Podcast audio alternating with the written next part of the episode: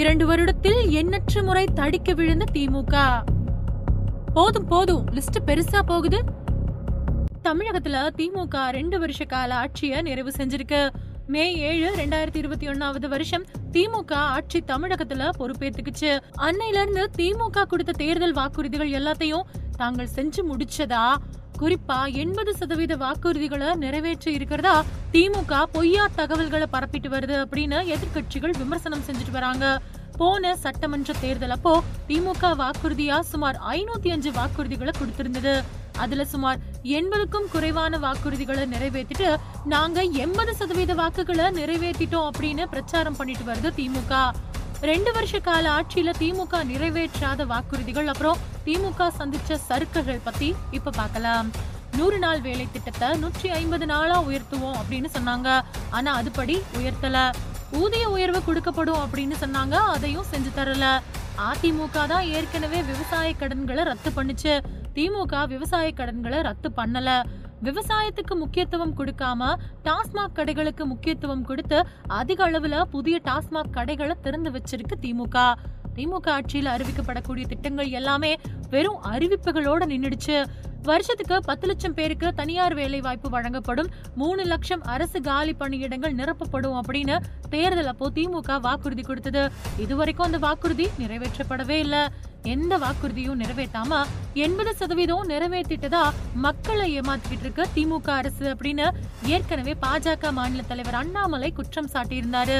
புதிய ஓய்வூதிய திட்டத்தை மாத்தி பழைய ஓய்வூதிய திட்டத்தை வழங்கவும் மத்திய அரசுக்கு இணையான ஊதியம் வழங்கப்படும் அப்படின்னு இந்த மாதிரியான பல்வேறு கோரிக்கைகளை அரசு ஊழியர்களுக்கு தேர்தல் காலத்துல வாக்குறுதியா கொடுத்துச்சு.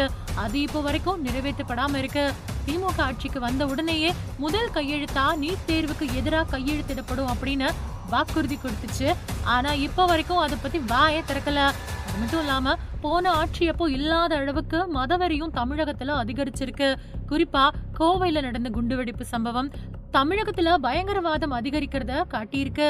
குடும்ப தலைவிகளுக்கு மாசம்தோறும் ஆயிரம் ரூபாய் கொடுக்கறதா சொல்லி வாக்குறுதியை கொடுத்துட்டு இப்போ தகுதியுள்ள குடும்ப தலைவிகளுக்கு மட்டும்தான் அப்படின்னு மாத்தி பேசிட்டு வராங்க.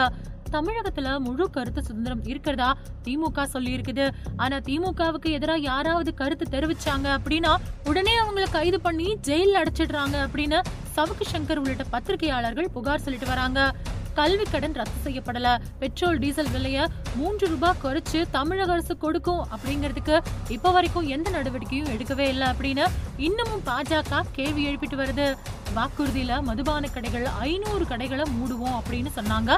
தொண்ணூத்தி ஆறு மதுபான கடைகள் அரசு இது வரைக்கும் மூடி இருக்கு. ஆனா தமிழகத்துல புதுசா மதுக்கடைகளோட எண்ணிக்கை தான் அதிகரிச்சுக்கிட்டு இருக்கு அப்படின்னு பாமக தலைவர் அன்புமணி ராமதாஸ் கேள்வி எழுப்பிட்டு வராரு.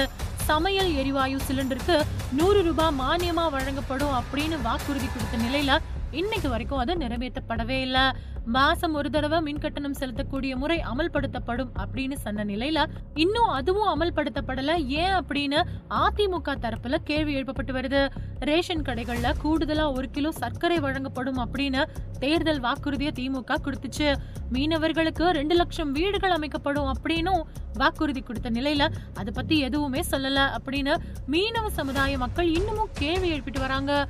தமிழகத்துல போன ரெண்டு வருஷங்கள்ல குறிப்பா ஆவின் பால் லிட்டருக்கு மூன்று ரூபாய் குறைக்கப்படும் அப்படின்னு சொன்னாங்க. ஆனா இப்போ ஆவின் பால் விலை அதிகரிச்சிருக்கு. சொத்து வரி உயர்வு பொதுமக்கள் கிட்ட இருந்து வசூலிக்கப்படக்கூடிய எல்லா வரிகளும் உயர்த்தப்பட்டிருக்கு. இதுதான் ரெண்டு வருஷ காலத்துல மிகப்பெரிய சாதனையா திமுக செஞ்சிருக்கு. ரெண்டு வருஷங்களா தமிழக மக்களுக்கு மிஞ்சி இருக்கிறது வெறும் விலைவாசி உயர்வுகளும் மிகப்பெரிய ஏமாற்றமும் மட்டும்தான் அப்படின்னு பாஜக மாநில செயலாளர் எஸ் ஜி சூர்யா கேள்வி எழுப்பியிருக்காரு. அது மட்டும் இல்லாம இந்த ரெண்டு வருஷ ஆட்சி பத்தி டிடிவி தினகரன் சொல்லும்போது திமுக ஆட்சி பண்ண இந்த ரெண்டு வருஷங்களும் மக்கள் துயரத்தோட தொடர் வருஷங்களா தான் இருக்குது அப்படின்னு தெரிவிச்சிருக்காரு.